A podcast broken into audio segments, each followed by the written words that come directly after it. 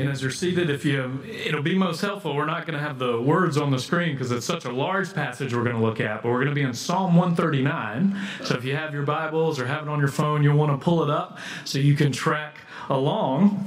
and as you do, uh, Nick Chater, uh, which this name might be uh, applicable, but he's a professor of behavioral science at Warwick Business School, and he's the co founder of a group called Decision Technology. And he's dedicated his whole life, last 20 years, and has over 200 peer reviewed papers. Uh, he's a neuroscientist trying to figure out why and what do people actually think and he had a book that came out last year called The Mind is Flat The Remarkable Shallowness of our improvising brain. And after all his study, he has come to the conclusion that most people actually have no idea why they think what they do, what they think, that all of us are just kind of improvising and we're this mess, just a mess of contradictory thoughts, uh, confusing impulses, and we have no idea why or what we're actually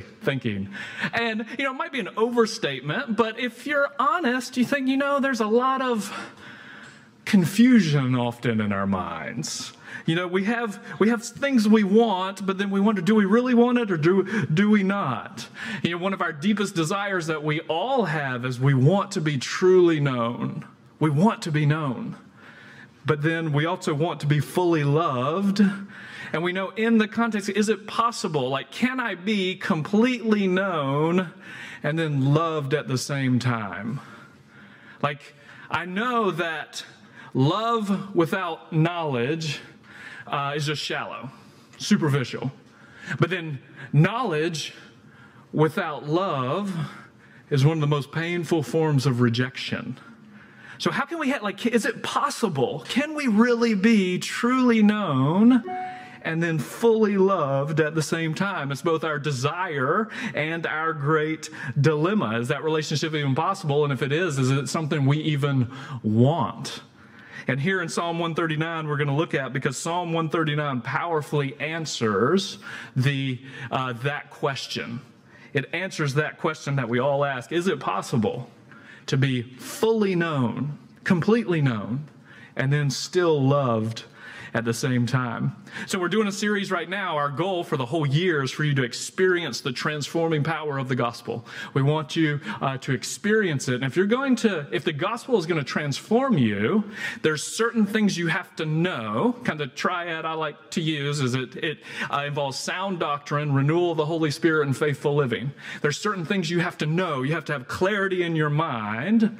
But then those things also have to capture your heart. You have to be renewed and refreshed by the Holy Spirit. It has to grip you, and then it has to compel your life. So you have to live it.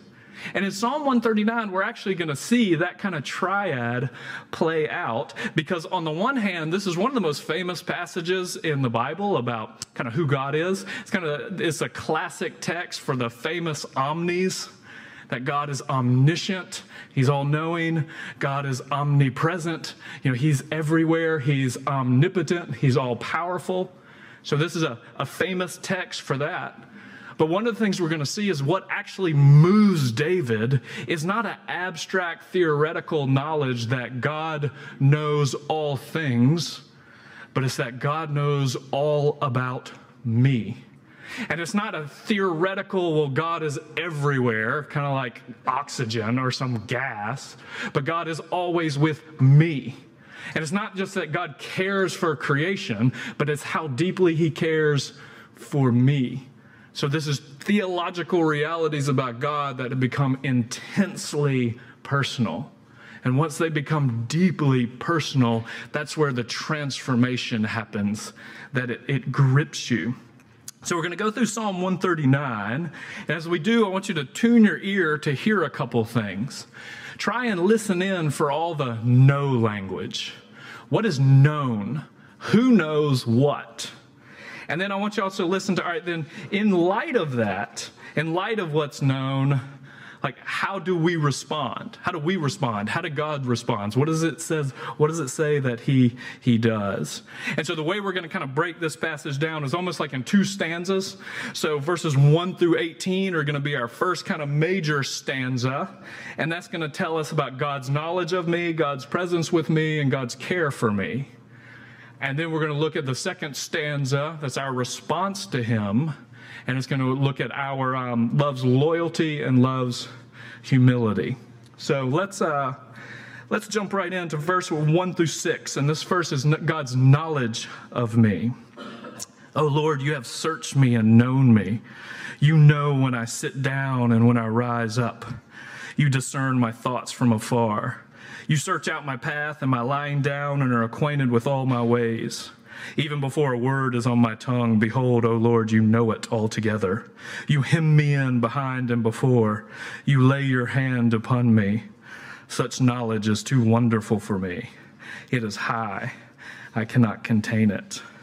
So as you're looking there, just notice all the things this is the Lord knows in verse 1 you know everything about me you have searched me and you have known me verse 2 you know when i sit down and when i rise up you know everything that i do in verse 2 and then verse 4 notice all the thoughts you discern my thoughts from afar so uh, that's both distance. Even if he's far away, he can still know what you're thinking. Or even when your thoughts are far away, you don't even know what you're thinking. He can still discern them. And then notes in verse 4 even before a word is on my tongue, you know it. So not only does he know what you say, he knows what you're thinking you're going to say, even before you say it. So you know these words. You know the direction of my life. Notice the path. And when I lie down, that's like an image that life is on a journey, and you know the path I'm taking, and then when I have to stop and sleep for the night, then you know my ways. So the, the path is, is the trajectory of my life, the ways are the things that I do each moment. You know what I say, what I'm going to do, you know, this thorough knowledge. And then notice in verse 6 such knowledge is too wonderful for me. So there's this relational knowledge that's that's intimate and deep, a knowledge that encompasses his whole life. You get that where you hem me in, you surround me, you're before me, you're behind me, and then there's the image of your hand. It's your hand of blessing is on me as I walk. The image is almost like if you've ever been, you know, life stage that we're in. Uh, one of the hardest things in any place is just keeping our four kids just around. And so I, my youngest, my four-year-old, I often keep my hand just on his forehead, just making sure, you know, we're walking this way, walking this way. And that's the image here. It's like your hand is on me. And then David paused. Now, there's an interesting turn in verse 6 because first he says, Such knowledge is too wonderful for me. It is high. And then there's a strange phrase. He says, I cannot attain it, can't understand it. It's, it's, a, it's an abrupt phrase. It's almost like too much. This is too much. It's too close. And then notice the turn it makes in verse 7 Where shall I go from your spirit? Where shall I flee from your presence? He's come to an awareness about how intimately and deeply the Lord knows him, and it's causing him to wig out. I need to run away. I need to escape. So think about that for a moment. And on the one hand, like this is our deepest desire. We claim we want to be known that deeply. You think about like Marianne from Sense and Sensibility, about Willoughby. We are two halves of the same soul. Or Anna from Frozen. I mean, what is love? Love is an open door. And I never have met anyone who understands me like you. I mean, we finish each other's sandwiches. Yeah. So that's what we want with someone who knows us so intimately. Indeed, It's what we think we want. But then it also is tapping into one of our deepest fears, especially once sin has entered into the world. Remember the first thing that Adam and Eve did once they realized that the relationship with God was broken and He knows, He sees, He's there. What do, what do they do? They hide. They begin to hide. They run from His presence. They flee. Because here's the tension we want to be known, but if we're known, there's always that possibility of being rejected, to being turned away. So it's that terror of knowledge. And then if we're honest, you know, like this is talking about an access to your internal world that, if we were honest, would be really frightening.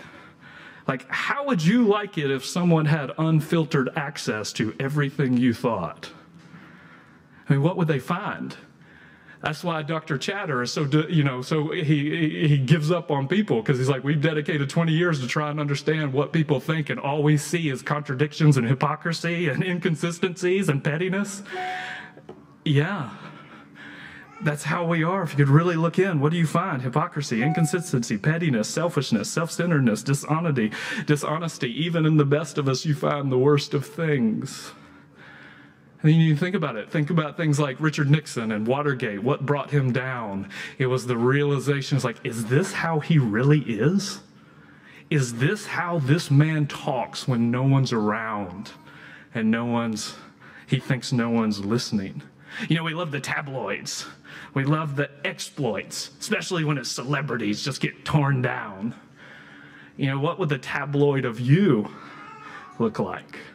I mean, what if God published an expose of all of your thoughts over the past week? Could you bear it? Would you go out in public? You think about like what how blackmail works. I mean, blackmail works when somebody has knowledge about you that you don't want out, so they hold it over you. We've been, our family have gotten into this series that we love called Jeeves and Wooster. And Jeeves and Wooster is based on these 1920s novels by P.G. Wodehouse, and it's just kind of comedic, fun little story uh, show that the BBC did 20, 30 years ago. And uh, there's this a couple characters. Uh, one is this character named Roderick Spode. And Wodehouse is writing this like in the 20s was this remarkable like foreshadowing of characters like Hitler or Mussolini, but Roderick Spode is this like real tough bully wannabe dictator who kind of terrorizes all of Bertie Wooster's friends, one specifically named Gussie Fink-Nottle. And Gussie Fink-Nottle is a lover of newts, and um, he was never really one of the cool kids, but uh, he's engaged to marry this woman that Spode loves, so Spode's always threatening to like crush him and pound his head into a jelly. And uh, Jeeves, Wooster's uh, personal gentleman's gentleman, finds out some information about Spode that no one knows that he doesn't want out. And he won't share it with Bertie or uh, Gussie Fink-Nottle. He just tells them to say the word Eulalie whenever he's around and you're afraid.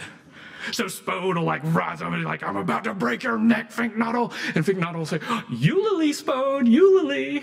And then he'll stop. Oh, I'm sorry, I did not mean. It's there's something in that word. He knows something that he doesn't want anybody else to know.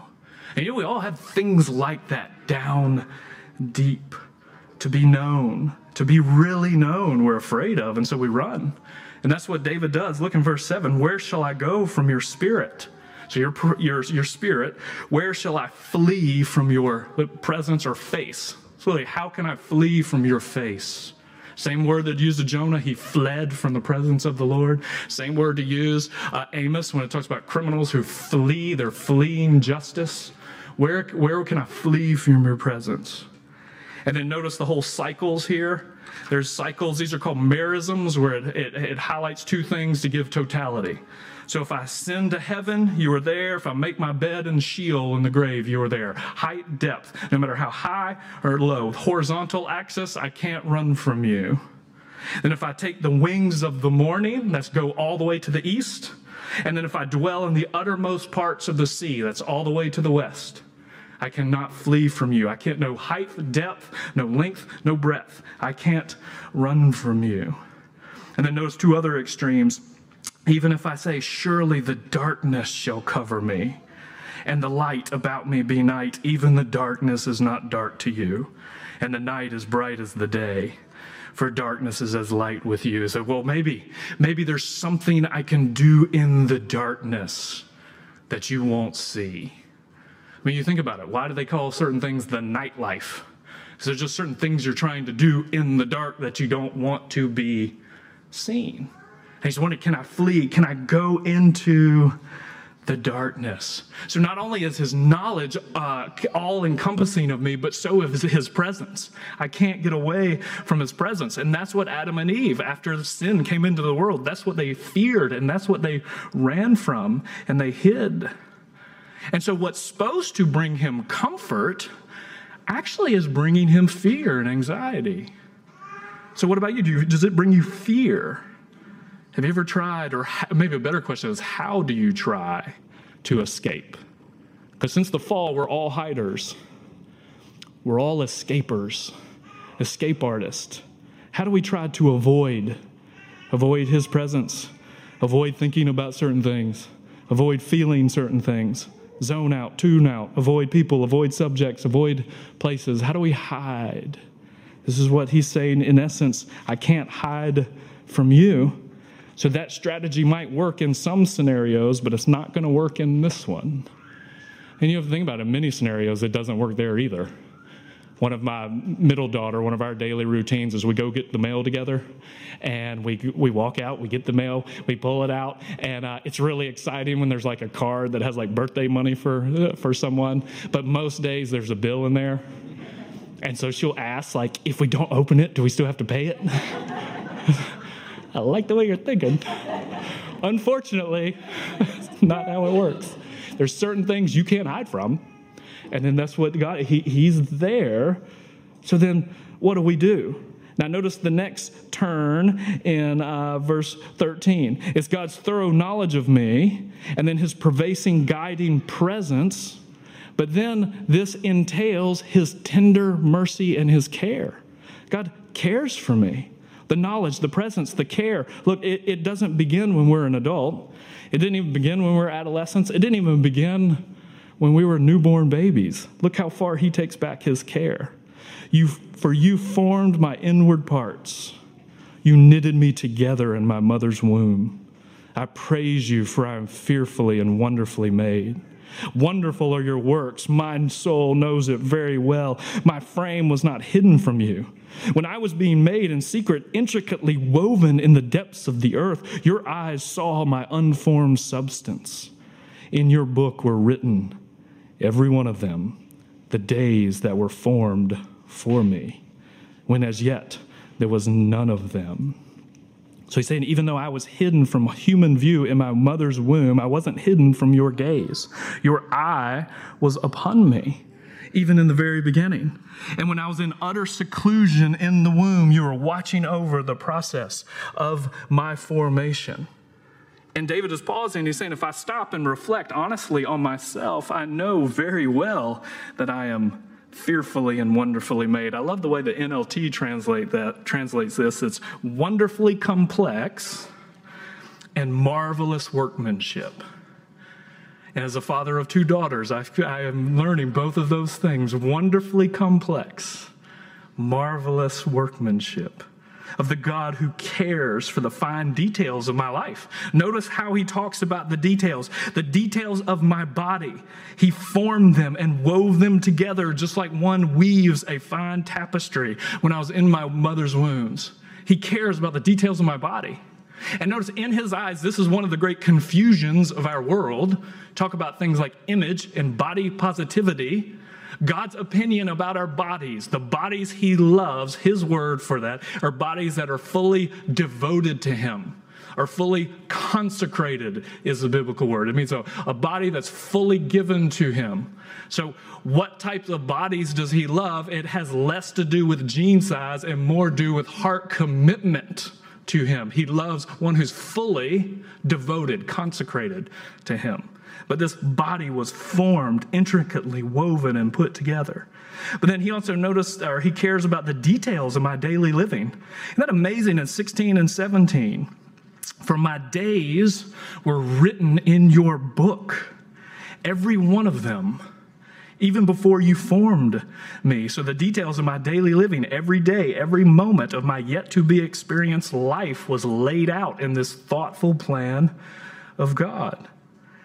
And then it was verse 17 how precious to me are your thoughts.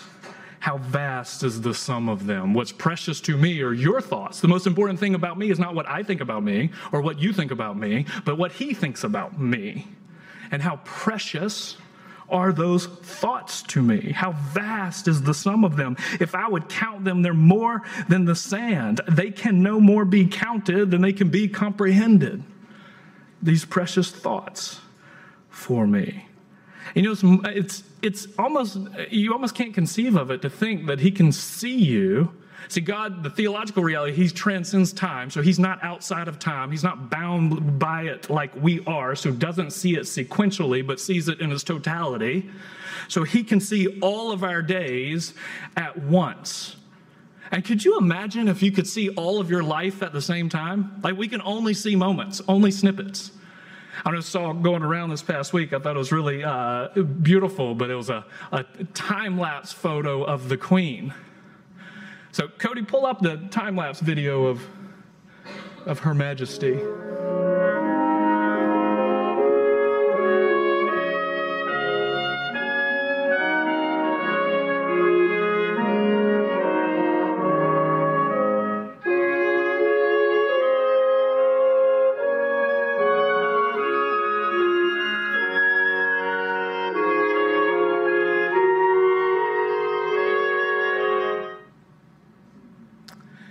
Pretty cool to be able to almost see like a whole life in a moment? But for every one of you in this room, that's how God sees you. He sees all of you in that moment. We see ourselves as either young or not as young or this or that, but he sees all of you. He sees the fresh smoothness of your childhood. He sees the eager anticipation in your eyes as a youth, the longing, loving looks of your, your 20s. He sees the face that's twisted in pain, the eyes that are throbbing with grief. He sees the deep, careworn circles and lines. He sees them all and loves them all. You know, when you think about it, we can only see in part. So, in many ways, God knows us better than we even know ourselves. And that's why David in 14 says, I praise you for this. I praise you. So now, given that, given his knowledge of us, given his presence with us, given his care for us, how then do we sp- respond? What is love's response in this moment? Now look at verse 19.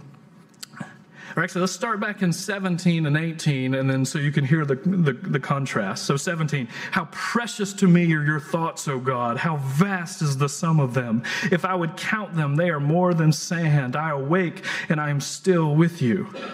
And then verse 19, Oh, that you would slay the wicked, O God. O men of blood, depart from me. They speak against you with malicious intent. Your enemies take your name in vain. Do I not hate those who hate you, O Lord? And do I not loathe those who rise up against you? I hate them with complete hatred. I count them my enemies. I was, were you expecting that turn? I have to be honest, I almost did not include that in the sermon. I was like, what do I do with this? Where are we going from here? Um, so, what to make of this? Actually, I'd love another week to really embed in the text and out what's what this is. A, this is an unexpected turn.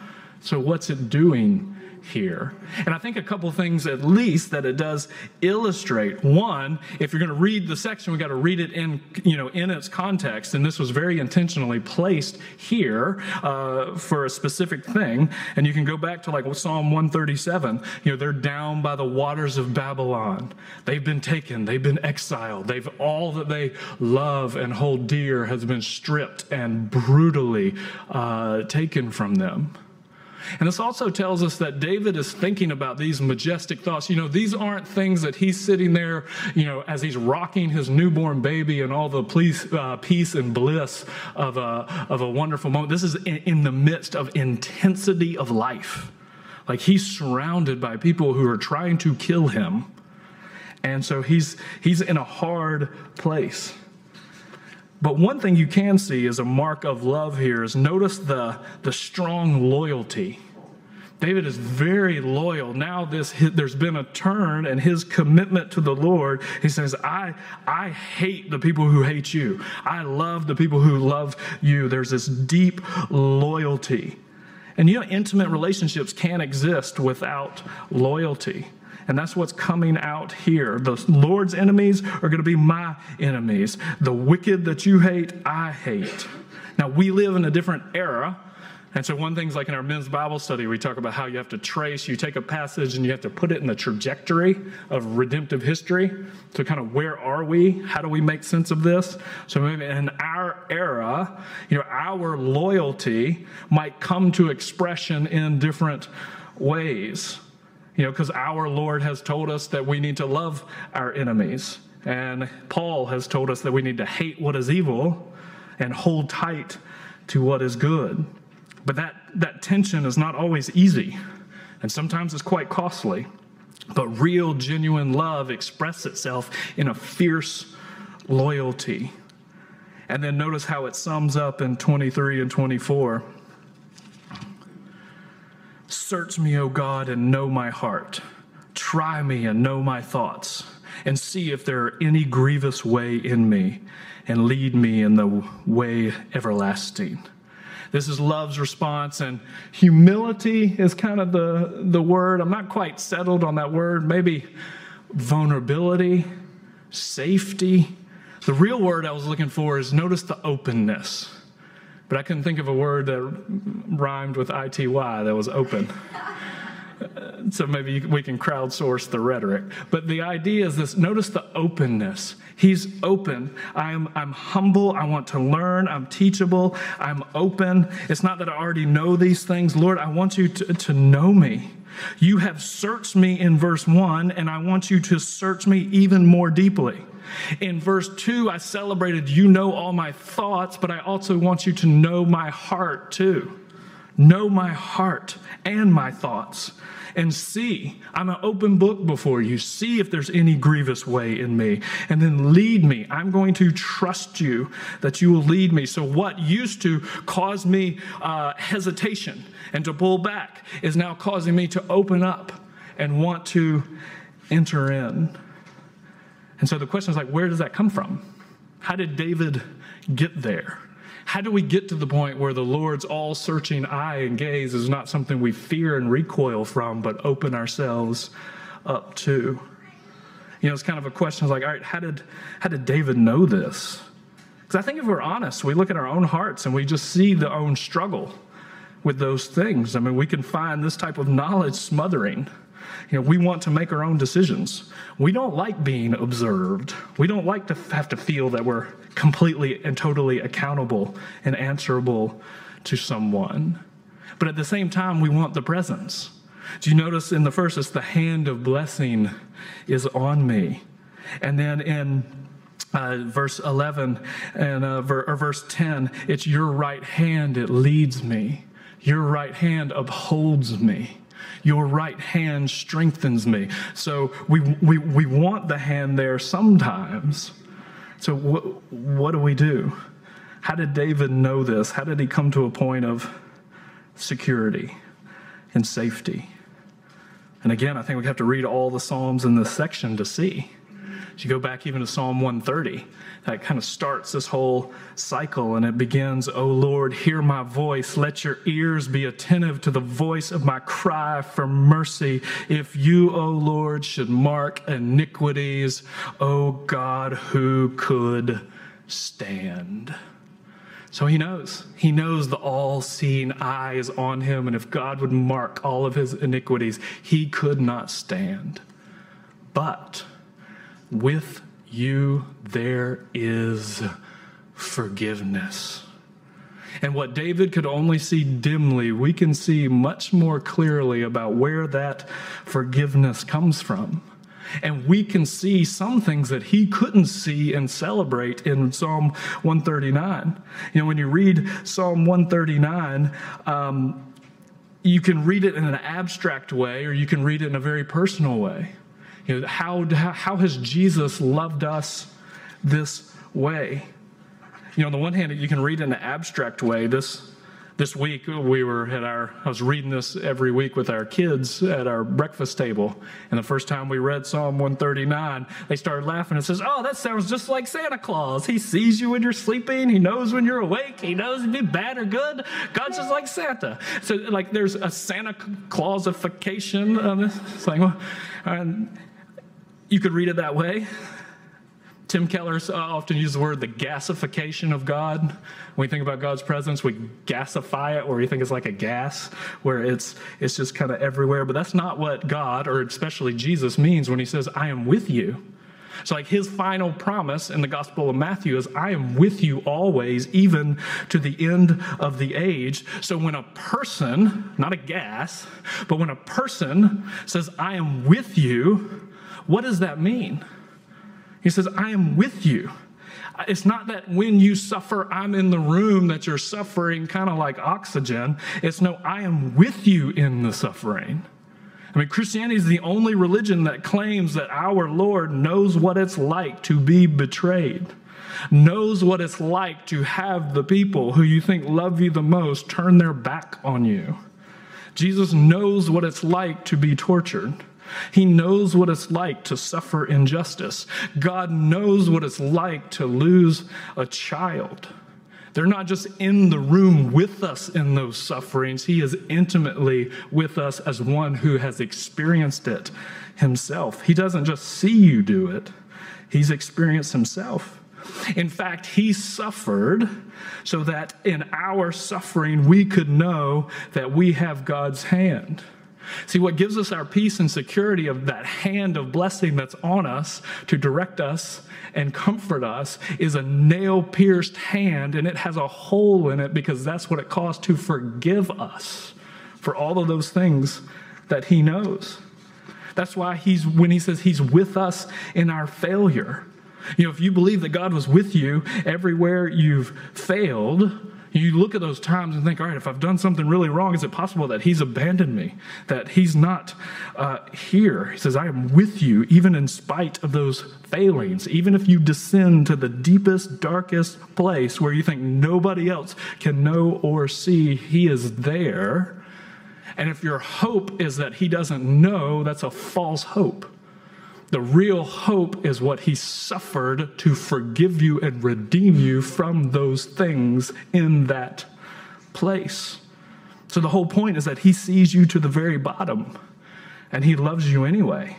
He knows you deeper than you know yourself. And he doesn't turn his hand away in rejection, he offers it in mercy. He knew what we were like when he went to the cross. He knew what we were like when he experienced hell on earth. And he didn't let that keep him from us.